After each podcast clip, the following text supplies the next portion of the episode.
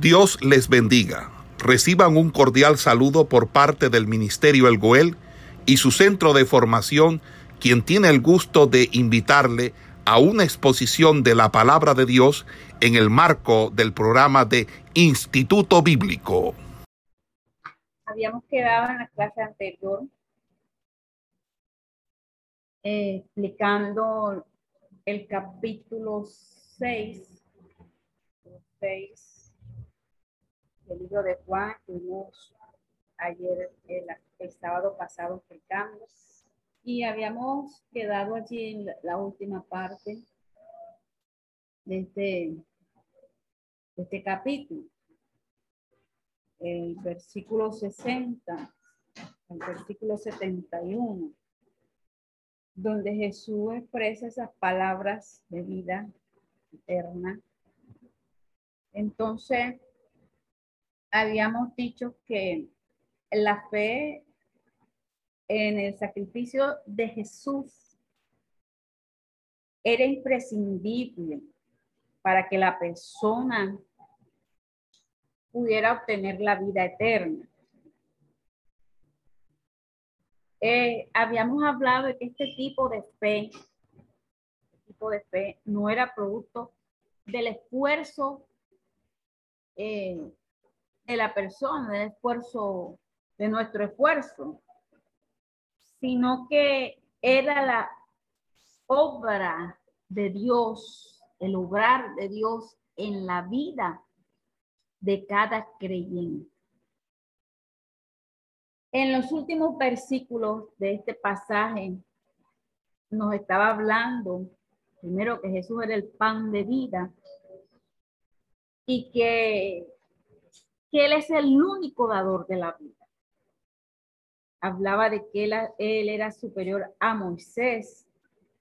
Hablaba también con respecto eh, de a través de la fe en el sacrificio de su muerte, ya, eh, como Jesús expresaba a través de su muerte nosotros obtuvimos esa salvación. Ahora, Jesús le debe la vida a su Padre, que Dios fue el, de lograr, así como también el creyente le debe la vida a Jesús, porque fue él quien eh, murió en la cruz del Calvario. Entonces, que Jesús expresaba esas palabras. Ahora se, se, desencadenaron unas reacciones por gran, parte por las enseñanzas de Jesús acerca de su, carne y de su sangre. Entonces, para algunos, para algunos de los que estaban allí, esto fue motivo de, de no recibir con agrado porque la palabra era dura, difícil de entender.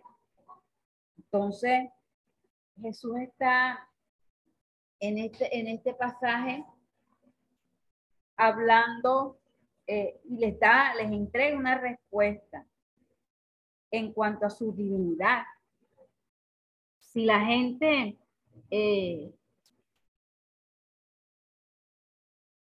Pone ahí un ejemplo. Si la gente le viera descender, le viera ascender al cielo, no debería admitir que Cristo es verdaderamente el Hijo de Dios.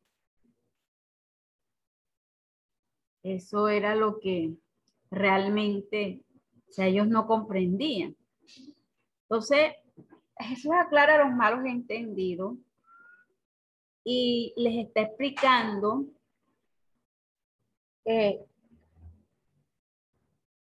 del comer y del tomar esa sangre. Y no era la forma como ellos eh, lo estaban expresando, no era como ellos lo que, lo, que, lo que ellos manifestaban. Eh, la carne en sí misma para nada aprovecha. De modo que si la gente hubiese podido o, llegar a entender las palabras de Jesús de una manera espiritual, porque de esa forma ellos no estaban entendiendo las cosas en este momento, de una manera espiritual. Entonces, Jesús les decía que el espíritu es el que da vida, que la carne para nada aprovecha. Y decía que las palabras que yo les hablo son espíritu y son vida. Pero hay algunos de vosotros que no creen. No creen. Porque no creían que Jesús era el Hijo de Dios. Entonces, dice, por eso os he dicho que ninguno puede venir a mí si no le fuere dado del Padre. Sea, desde entonces muchos de sus discípulos volvieron atrás y ya no andaban con él. Dijo entonces Jesús a los doce, ¿quieres acaso ir, iros también vosotros? Por eso le decía que al principio se notaba aquí eh, la atención que había por eh, de parte de ellos por, por, por sentir que la palabra que Jesús les estaba explicando, les estaba dando, para ellos era dura. Pero en cierta parte, hermano, nosotros eh, es necesario a veces eh, que las palabras se tornen duras para poder entender. Porque eh, no todos creen como estaba pasando aquí.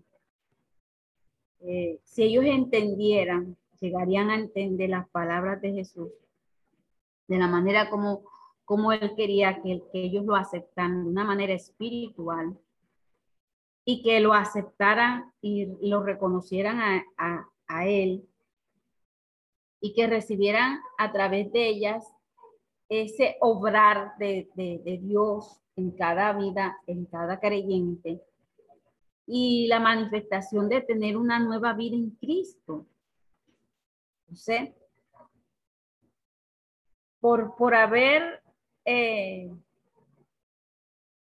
sido esa palabra, Jesús lo que, lo que quería era que ellos eh, aceptaran las cosas de una forma espiritual, que ellos fueran más espirituales. Entonces, por eso les dice, también se quieren ir ustedes.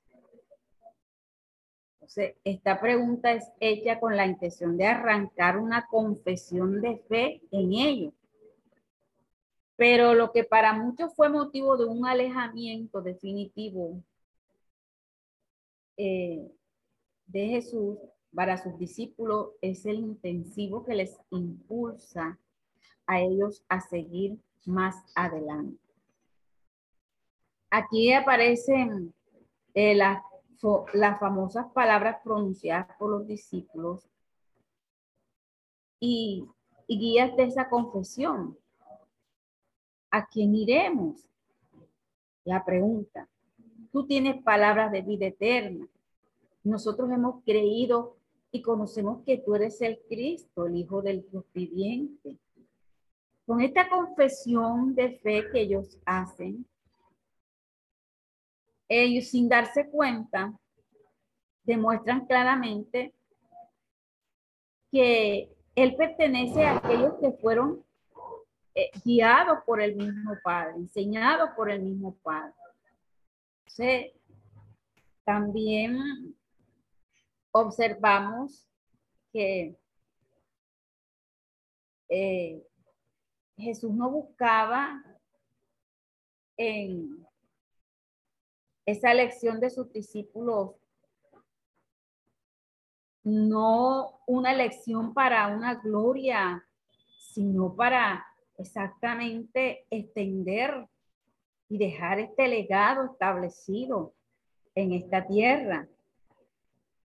Y, y que aquella incredulidad que había en aquellos fuera rechazada.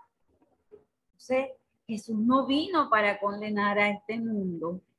Jesús vino para salvar a este mundo. Jesús quería formar a un pueblo que, que pudiera vivir confiado en Él, que pudiera tener una fe genuina, una fe eh, estable. Ellos se establecieran, se cimentaran. En, ciertas ocasiones, Dios a veces nos habla duramente a nosotros porque es necesario corregirnos. Que lo que quería era salvarlos. Entonces también notamos aquí que como descripción de este, de este capítulo, eh, como síntesis de este capítulo 6, eh, Jesús quería que, que las personas entendieran, comprendieran que el hombre solo se une a Dios por medio de la fe en, ese, en el sacrificio de Cristo en la cruz del Calvario. Que la incredulidad eh, en el creyente no, no, no es buena. Nosotros debemos creer en sus promesas, creer a su palabra, creer a lo que está ahí establecido y, y que realmente, conocer realmente a Jesús, eh, no es fruto de nosotros, sino que nuestro, nuestro Padre es el que hace el obrar en nuestra vida. También observamos que, que Jesús lo que quería a través de los milagros que vimos, como era el pan de vida, la alimentación de los de los de aquellas personas, que estaban allí. Entonces, lo que Jesús quería mostrar hacia ellos no era llamar la atención hacia lo sensacional, sino que, eh, que ellos pudieran eh, ver y que su fe fuera fundamentada en Jesús, en el dador de la vida. Entonces, eh, de esta manera el capítulo 6 concluye y el capítulo 7, el capítulo 7 y el capítulo 8, ciertos acontecimientos que se dan. En uno de estos muestra la incredulidad. La primera parte del capítulo 7 muestra la incredulidad y Jesús se queda aquí en Galilea, está hablando, después de estas cosas, andaba Jesús en Galilea, pues no quería andar en Judea porque los judíos procuraban matarlo. Entonces, eh, ahora vemos que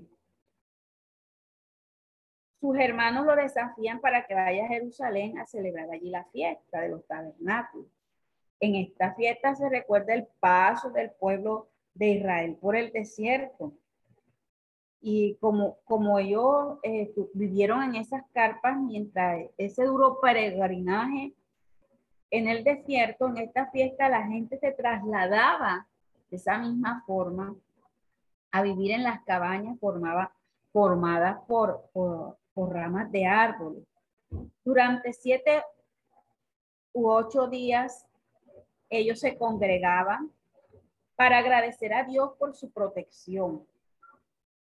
Entonces, eh, vemos aquí en, en este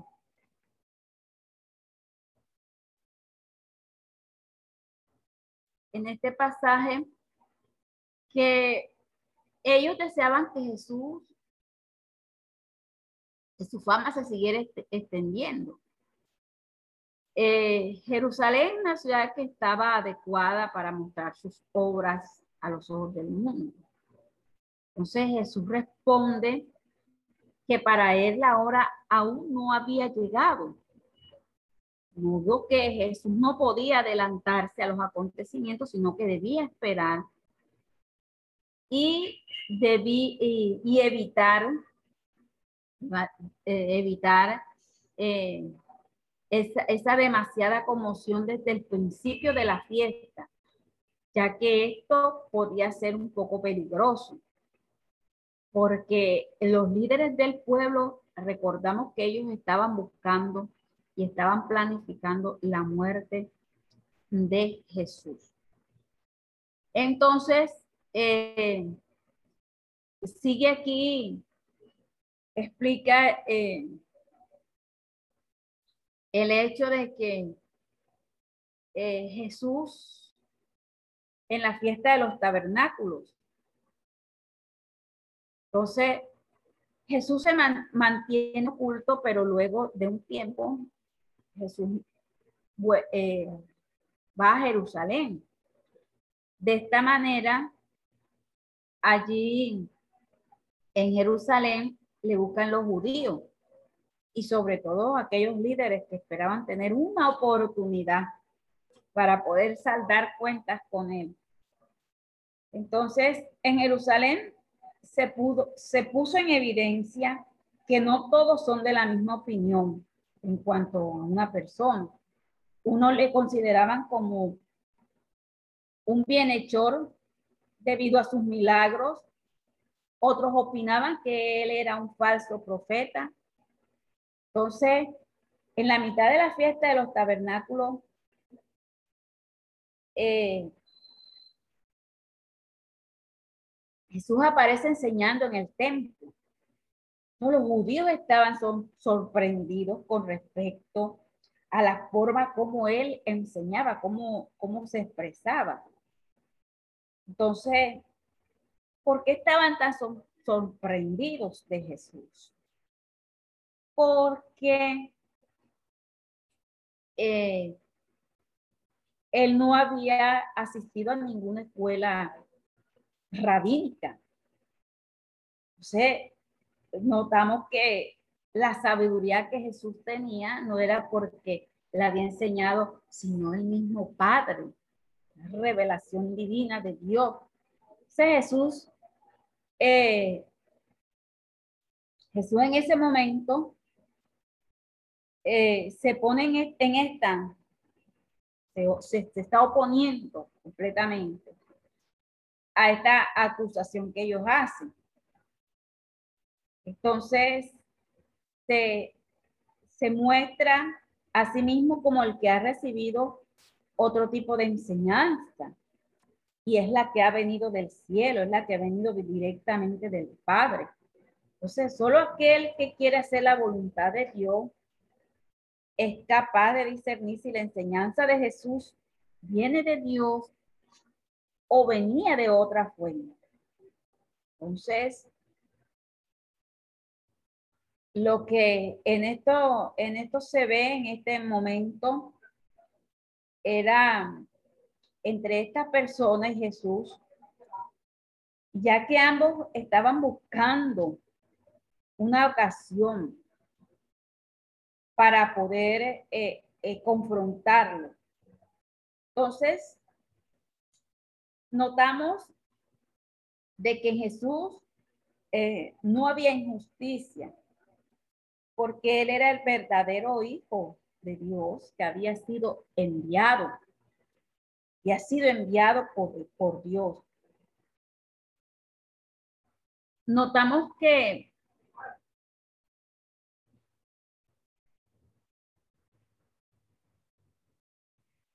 notamos también aquí que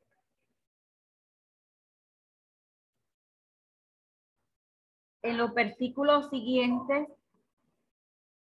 los judíos estaban jactando de cumplir la ley de Moisés al pie de la letra. Eso era lo que ellos, eh, lo que ellos buscaban. Mas, sin embargo, el, el que ellos apuntaran a Jesús, a querer asesinar a Jesús, estaban, eh, se estaba evidenciando que ya ellos no estaban cumpliendo con esta ley. ¿Por qué? Porque este mismo intento que ellos querían hacer era un homicidio. Entonces, ellos al hacer esto estaban quebrantando uno de los mandamientos establecidos en, la ley de Moisés y que ellos no debían olvidar. Entonces, eh, el no creer en Jesús también están poniendo en tela de juicio que tampoco creen en los dichos que estaban establecidos ahí en esa ley que fue dada por Moisés. Y en consecuencia, no estaban haciendo el acto de cumplirla. Tampoco estaban creyendo eh, en el profeta de quien Moisés había hablado. Jesús le recuerda a ellos en esta ocasión eh, la curación que, que se había hecho. Pero también nos damos cuenta de que eh, Jesús a ellos que les está recortando lo que pasa allí en, Juan capítulo 5. Entonces, la curación del paralítico. Y es cierto que Moisés dispuso esa observancia del día sábado, pero que también había legislado sobre aquella eh, eh, circuncisión ya dada para, para aquellos patriarcas. Entonces, no era la curación de un hombre aún más importante que la circuncisión de un niño. aparentemente los judíos no tenían un buen criterio para juzgar lo que era justo y, y lo que era injusto con respecto en cuanto a la ley se debía hacer. Entonces, eh, era eso lo que ellos estaban allí eh, buscando. Y el versículo, por eso en el versículo 4 dice, no juzguéis según las apariencias, sino juzgar con justo juicio. El versículo 25 de este pasaje eh, está hablando allí de los habitantes de Jerusalén que se asombran de la forma atrevida con que Jesús habla y sobre la poca reacción de parte de los líderes.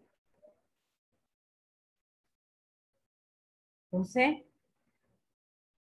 aquí podemos observar que algunos judíos sugieren la posibilidad de que Jesús de que Jesús sea el Mesías, pero luego rechazan este pensamiento, puesto que Jesús era de origen galileo. Entonces, eh, el caso de que los judíos pensaran de que, de que el Mesías se ocultaría hasta el momento de su aparición de una manera que solo Dios conocía, y que no estaba de acuerdo a un origen terrenal, Jesús comienza ahí a enseñar, cogiendo el hilo de la conversación de ellos acerca de su origen. Los judíos piensan que, que conocían a Jesús y que conocían el lugar de su procedencia. Pero en, realidad lo que se estaba observando, lo que se estaba viendo ahí, es que ellos no sabían nada. Aunque ellos apelan a la escritura, no conocían a Dios. No conocían a Dios por el simple hecho de que ellos eh, no aceptaban aquel que había sido enviado por Dios. No, no querían reconocer a Jesús, de que Jesús viene de Dios. Entonces, debido a su origen divino, es que tiene esa autoridad. Y solo por esta palabra lo único que desean aquellos líderes es pretender acabar con él, pretender matarlo. Pues no aceptaban su autoridad celestial, su autoridad que venía del cielo. ellos estaban dando cuenta de que eh, como no aceptaban su autoridad celestial,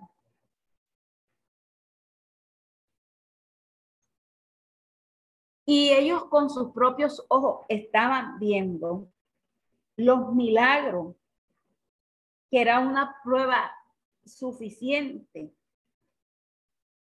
para que ellos se dieran cuenta que el Mesías estaba con ellos.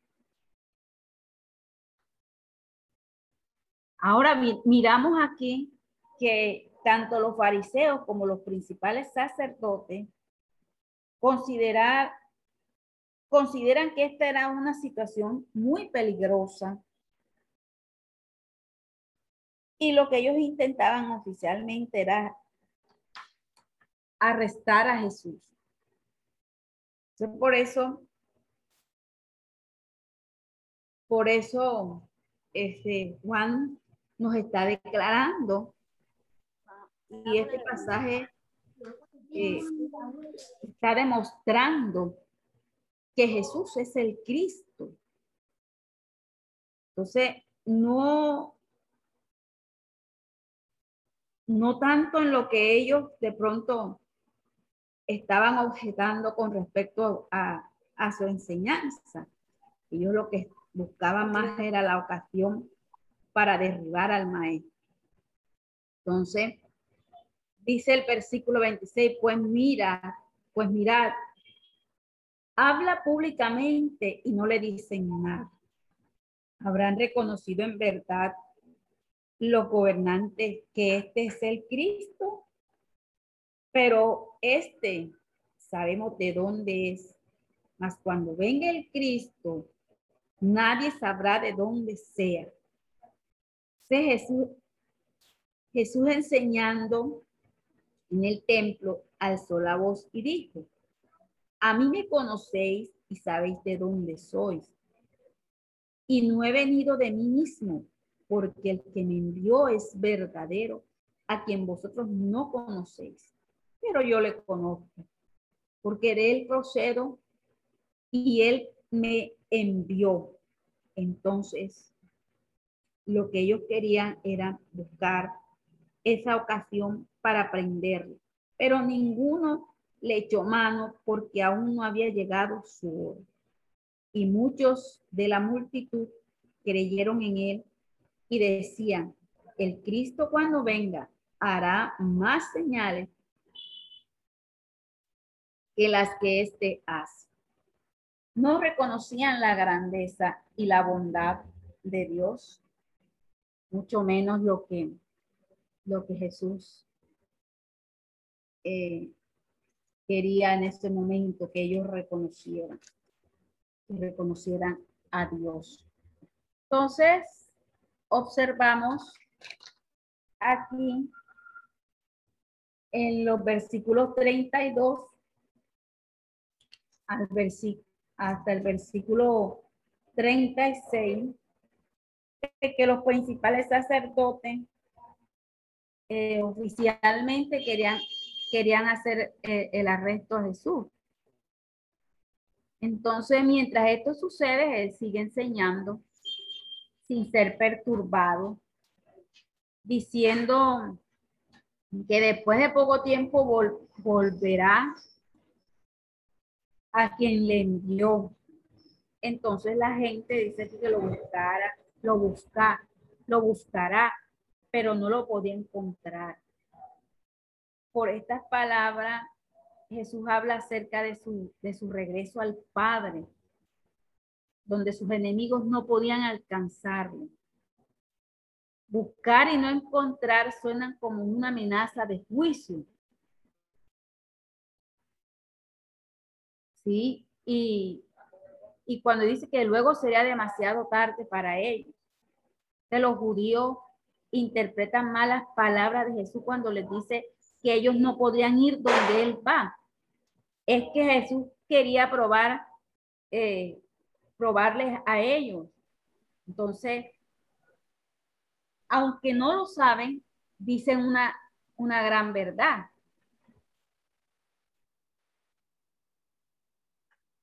Porque ellos no sabían. Entonces, de esta forma, eh, nos damos cuenta que la misión de Jesús era completamente divina, directamente del Padre, para que ellos comprendieran el plan de salvación para sus. Pero notamos muy claramente el rechazo que aquí a Jesús había sido rechazado por él. Del versículo 37 al 39 nos habla acerca de estos ríos de agua viva. Los ríos de agua viva que eh, está aquí, dice, en el último gran día de la fiesta, Jesús se puso en pie y alzó su voz diciendo, si alguno tiene sed, venga a mí y beba. El que cree en mí, como dice la escritura, de su interior correrán ríos de agua viva. Esto dijo del Espíritu que había de recibir los que creyesen en él, pues aún no había venido el Espíritu Santo porque Jesús no había sido aún glorificado. Entonces, miramos aquí de que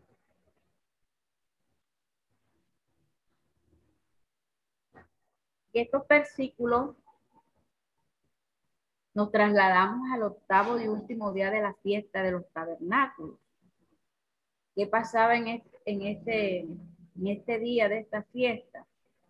En este día, un sacerdote sacaba agua con un jarro del estanque de Siloé.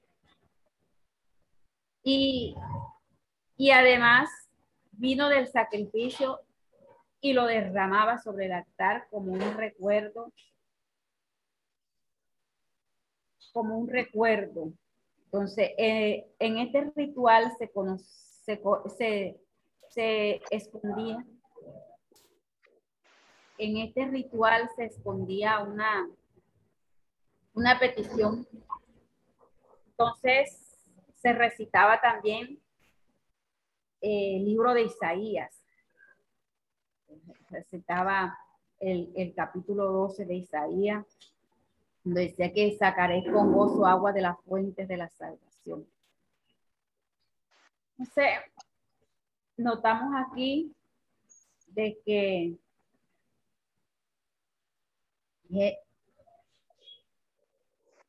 notamos aquí de que Jesús se pone en pie lo que significa era que iba a decir algo gran importancia para todos. Y dice, si alguno tiene sed,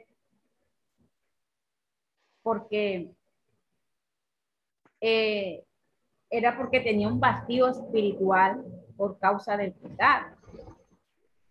Cuando, la, cuando Jesús expresa esto es porque Él está mirando que la persona tenía una necesidad una necesidad que debía eh, ser saciada.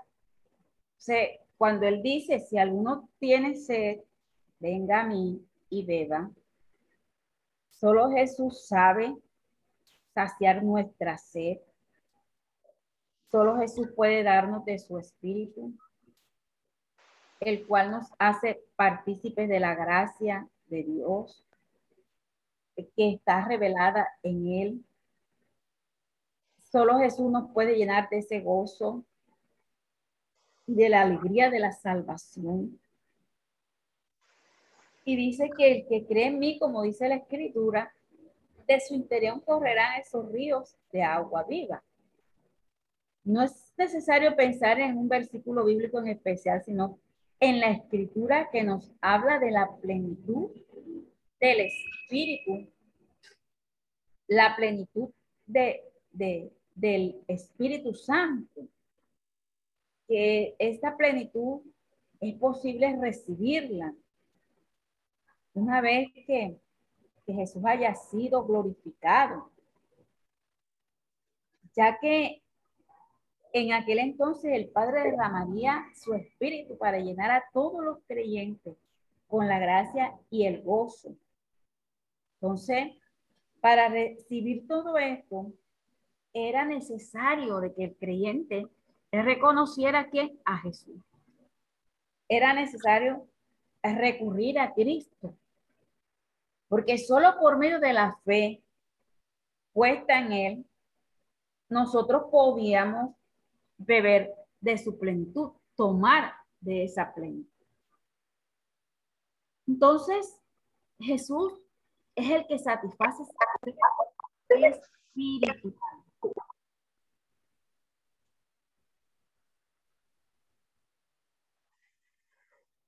Dando a todos los que acuden a Él esa plenitud de su espíritu.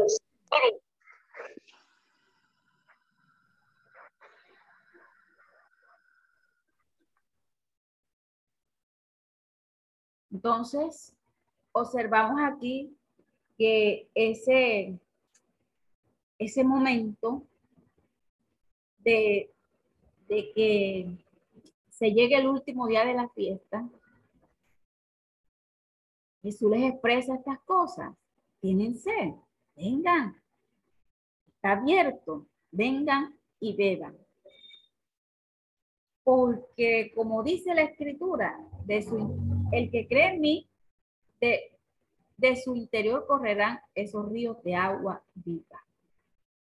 Entonces, observamos aquí este, este proceso que Jesús está estableciendo. Ahora sigue Jesús hablando. Entonces algunos de la multitud, oyendo estas palabras, decían verdaderamente, este es el profeta. Otros decían, este es el Cristo. Pero algunos decían, de Galilea ha de venir el Cristo. ¿No dice la escritura que del linaje de David y de la aldea de Belén, de dónde era David, ha de venir el Cristo? Hubo entonces disensión entre la gente a causa de él y algunos de ellos querían prenderle, pero ninguno echaron mano. Entonces, estamos aquí en el versículo 40 hasta el versículo 52, la última parte del capítulo 7. Eh, que en la relación de Jesús existen varias opiniones. Diré que está mostrando aquí que Jesús era un profeta de la misma línea de Moisés, según otros dicen, ser el Mesías, pero otros dudaban de que esto fuera posible, ya que estaban como dudando que Cristo debía venir de Belén, la ciudad de David, en la escritura estaba establecido, que debía venir de Galilea. Entonces se produjo aquí una, una, una disensión ya que no estaba como muy claro con respecto a aquellos. De lo que honestamente ellos no, no, para no reconocer a Jesús. Entonces, notamos aquí también eh,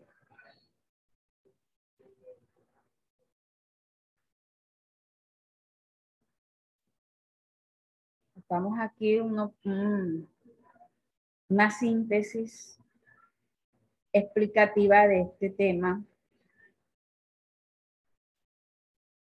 De que Jesús no hizo nada fuera de, de lo que está establecido por el Padre. Sí, Jesús mantuvo su orden, lo que Dios le había enviado a hacer. Entonces, no buscaba su gloria, buscaba la gloria del Padre. Vemos también de que eh, no solo es la carencia de información en el creyente lo que produce incredulidad, sino que también observamos que el negarse a humillar, a humillarse ante la presencia de Dios, esto también causa en, en el creyente duda. Algunos no querían recibirlo cuando él les hablaba de sus pecados. Y es por eso que aborrecían a Jesús. Pues a nadie le gusta escuchar la verdad. Por ahí eh, se dice que a nadie le gusta que le digan la verdad en su cara. Y Jesús esto era lo que estaba, estaba haciendo, diciéndoles la verdad a él. Entonces, eh, no había sinceridad en aquella persona. No había sinceridad. Había más bien incredulidad. Otros dudaban del origen de Jesús, eh, de que no podía venir de Dios. Estas objeciones que ellos hacían, nos damos cuenta de que proceden de un corazón que completamente no, no obedece a Dios, no conoce a Dios. Entonces, solo los que reconocen a Jesús como enviado de Dios pueden conocerse a sí mismos y darse cuenta de que necesitan del sacrificio de Jesús. ¿Para qué? Para cubrir sus faltas, sus pecados. Y únicamente nosotros reconociendo a Jesús como, como el enviado de Dios, nosotros también podríamos alcanzar esa, esa plenitud. Porque si no ponemos fe en Él, jamás estaremos en su presencia. También que por medio de la fe depositada en Cristo, Dios promete al creyente, promete al creyente eh, satisfacer ese vacío espiritual en Jesús. Esto se hace posible a través del Espíritu Santo, porque Él es la persona que nos une a todo aquello que Dios quiere obrar en nuestra vida el perdón, el gozo, la salvación y su hermosa presencia. A nosotros eh, podríamos recibir todas esas riquezas que Dios tiene y compartirlas también con los demás. Entonces, Jesús, observamos aquí que que no se esfuerza para rebatir a esos falsos argumentos que, levantaban contra él, de que había nacido en Belén, de que tenía que venir de, del linaje de David. Entonces,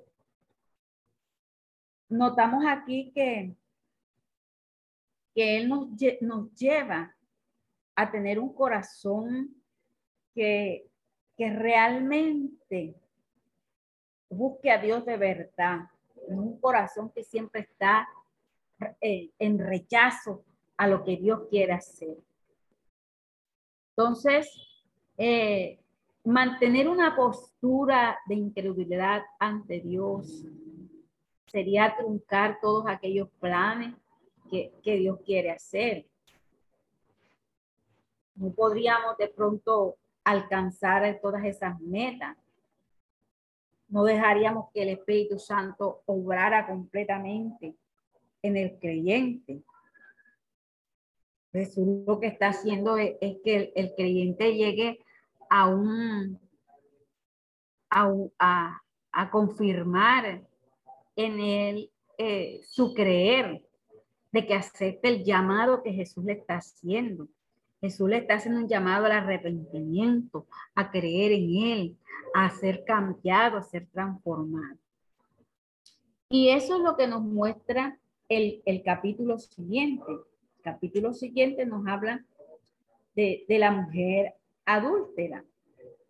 El capítulo 8 nos habla que cada uno, cada uno se fue a su casa. Y dice, y Jesús se fue al monte de los olivos. Y por la mañana volvió al templo y todo el pueblo vino a él. Y sentando él, vino a él y sentado él les enseñaba. Entonces los escribas y los fariseos le trajeron una mujer sorprendida en adulterio y poniéndola en medio le dijeron, maestro, esta mujer ha sido sorprendida en el acto mismo del adulterio. La ley nos manda, la ley nos mandó Moisés apedrear a tales mujeres. Tú pues, ¿qué dices? Tú pues, ¿qué dices? Mas decían tentándole para poder acusarle. Pero Jesús inclinando hacia el, inclinado hacia el suelo, escribía en tierra con.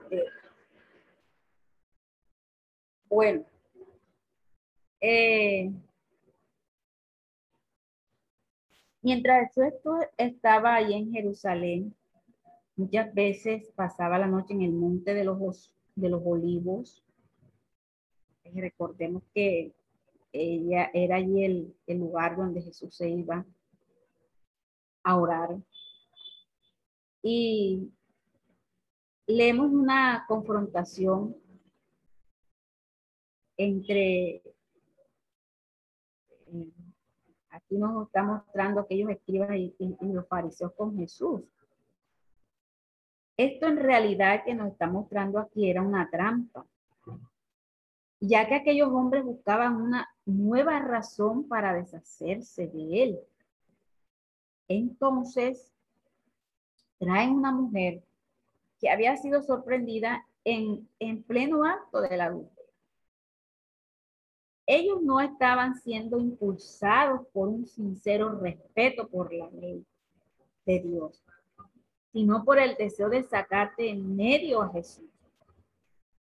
Los casos de adulterio eran comunes en la fiesta de, los tabernáculos. La gente se entregaba a excesos, a libertinaje. Es evidente que ellos eh, no se interesaban en el caso en sí, ya que solo trajeron a la mujer y no trajeron al hombre. En este caso debían traerlos a los dos, si ellos realmente estaban interesados en, que se resolviera esta situación y no en, estar acusar, acusando a Jesús. Entonces, la trampa de ellos consistía en que Jesús debía tomar una decisión en favor de, de, aquella mujer o en contra de ella. Era una decisión entre misericordia y justicia. La ley de Moisés mandaba apedrear a ambos, no a uno solo. Sin embargo, la ley de Jesús, es decir, eh, su manera de actuar, demostraba que se debía tener misericordia con ella. Lo que sus oponentes judíos olvidaron es que Jesús usa medios diferentes que ellos para llevar a los pecadores al arrepentimiento.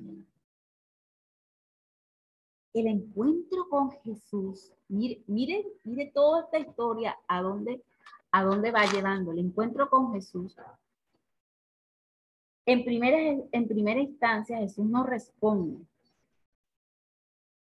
y lo hace para demostrar que comprende sus motivos. Mientras tanto, él está escribiendo con el dedo en la tierra, porque así lo está describiendo Juan. Sería que Jesús estaba de pronto meditando bien en, en lo que ellos le estaban diciendo. Por otro lado, también es posible que Jesús eh, estuviera eh, buscando o dejando que ellos completamente describieran todo el acto. Entonces, vemos aquí de que Jesús sigue escribiendo como si nada hubiese acontecido.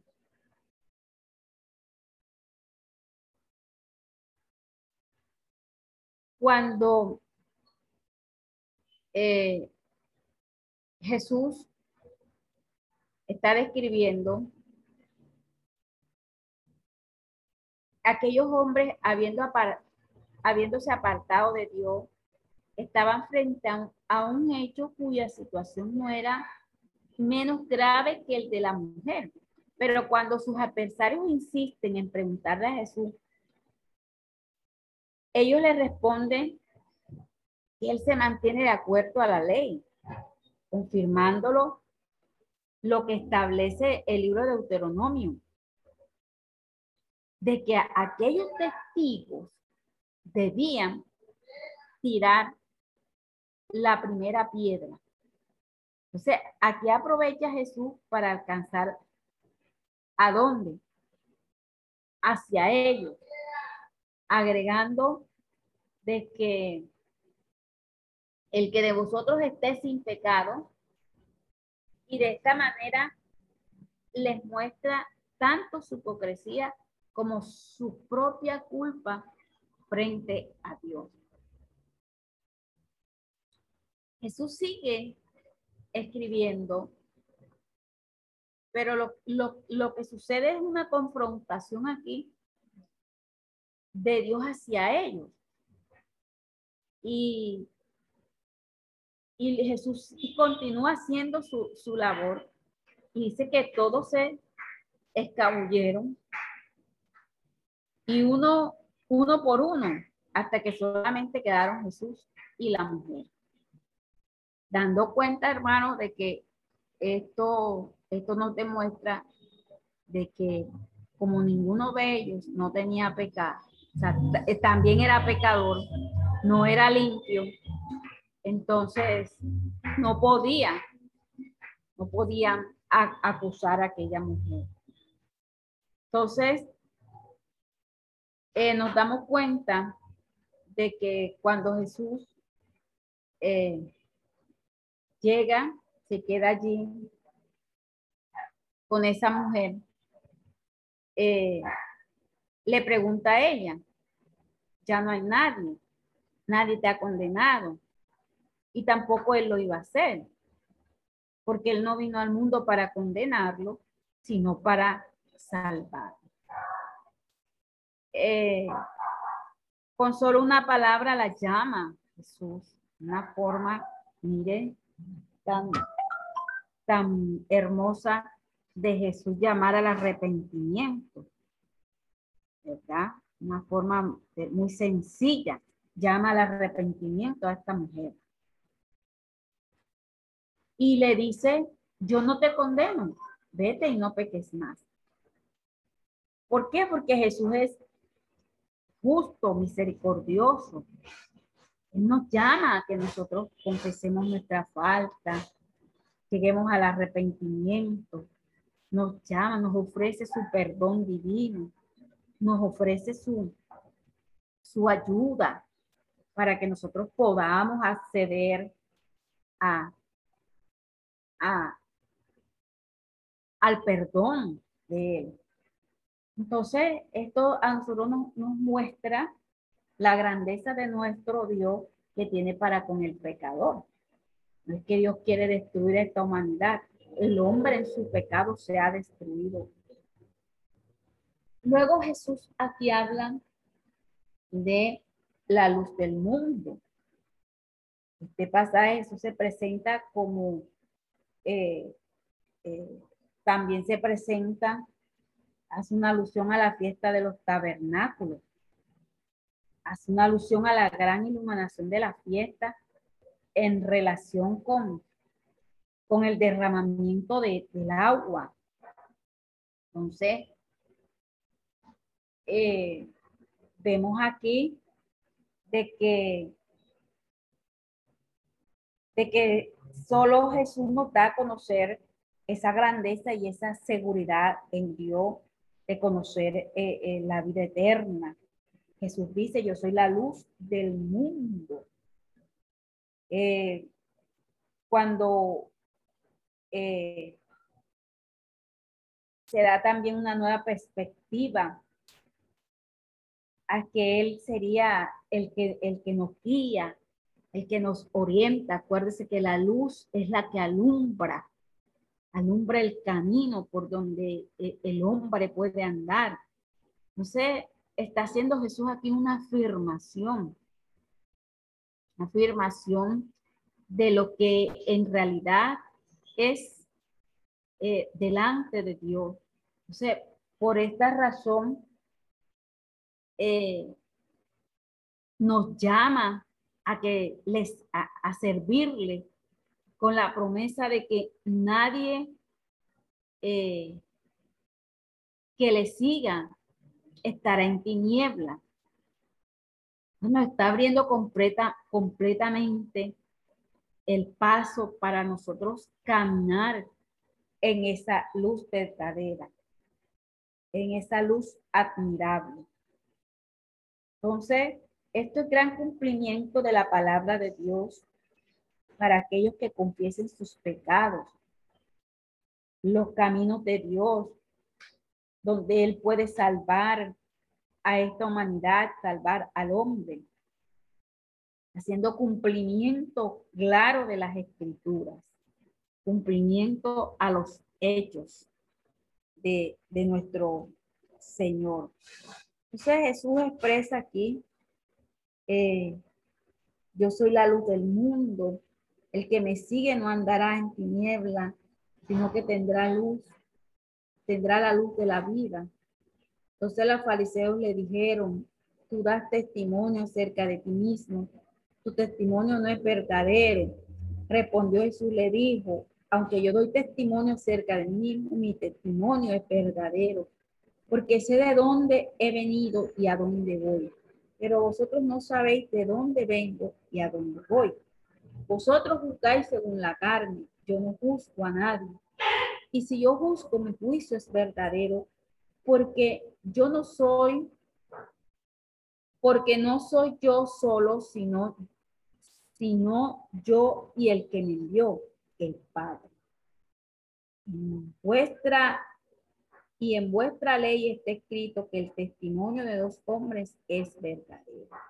Yo soy el que doy testimonio de mí mismo y el Padre que me envió da testimonio de mí. Ellos le dijeron, ¿dónde está tu Padre? Respondió Jesús, ni a mí me conoces, ni a mi Padre. Si a mí me conoces, también a mi Padre conoceréis. Estas palabras habló Jesús en lugar de las ofrendas enseñando en el templo y nadie le aprendió porque aún no había llegado la hora. Entonces nos damos cuenta que, amados hermanos, eh, con respecto a la, ya para terminar, con respecto a, a de que la ley respalda al Hijo y ambos testimonios son suficientes. Vemos aquí una discusión de los fariseos con Jesús y que ellos, eh, ellos, ellos se negaban a aceptar la declaración de Jesús. Entonces ellos le acusaban de que él daba testimonio de sí mismo. También eh, Jesús les decía que él puede dar testimonio porque eh, por, de sí mismo, por el hecho de que él es el Hijo de Dios. Y tanto el padre como él dan testimonio de su origen, pero sus adversarios no. El criterio que aquí está demostrando los fariseos eran completamente terrenal, más no aplicable con lo que Jesús está estableciendo. Si él no juzga a nadie, pues no vino a juzgar, sino para salvar.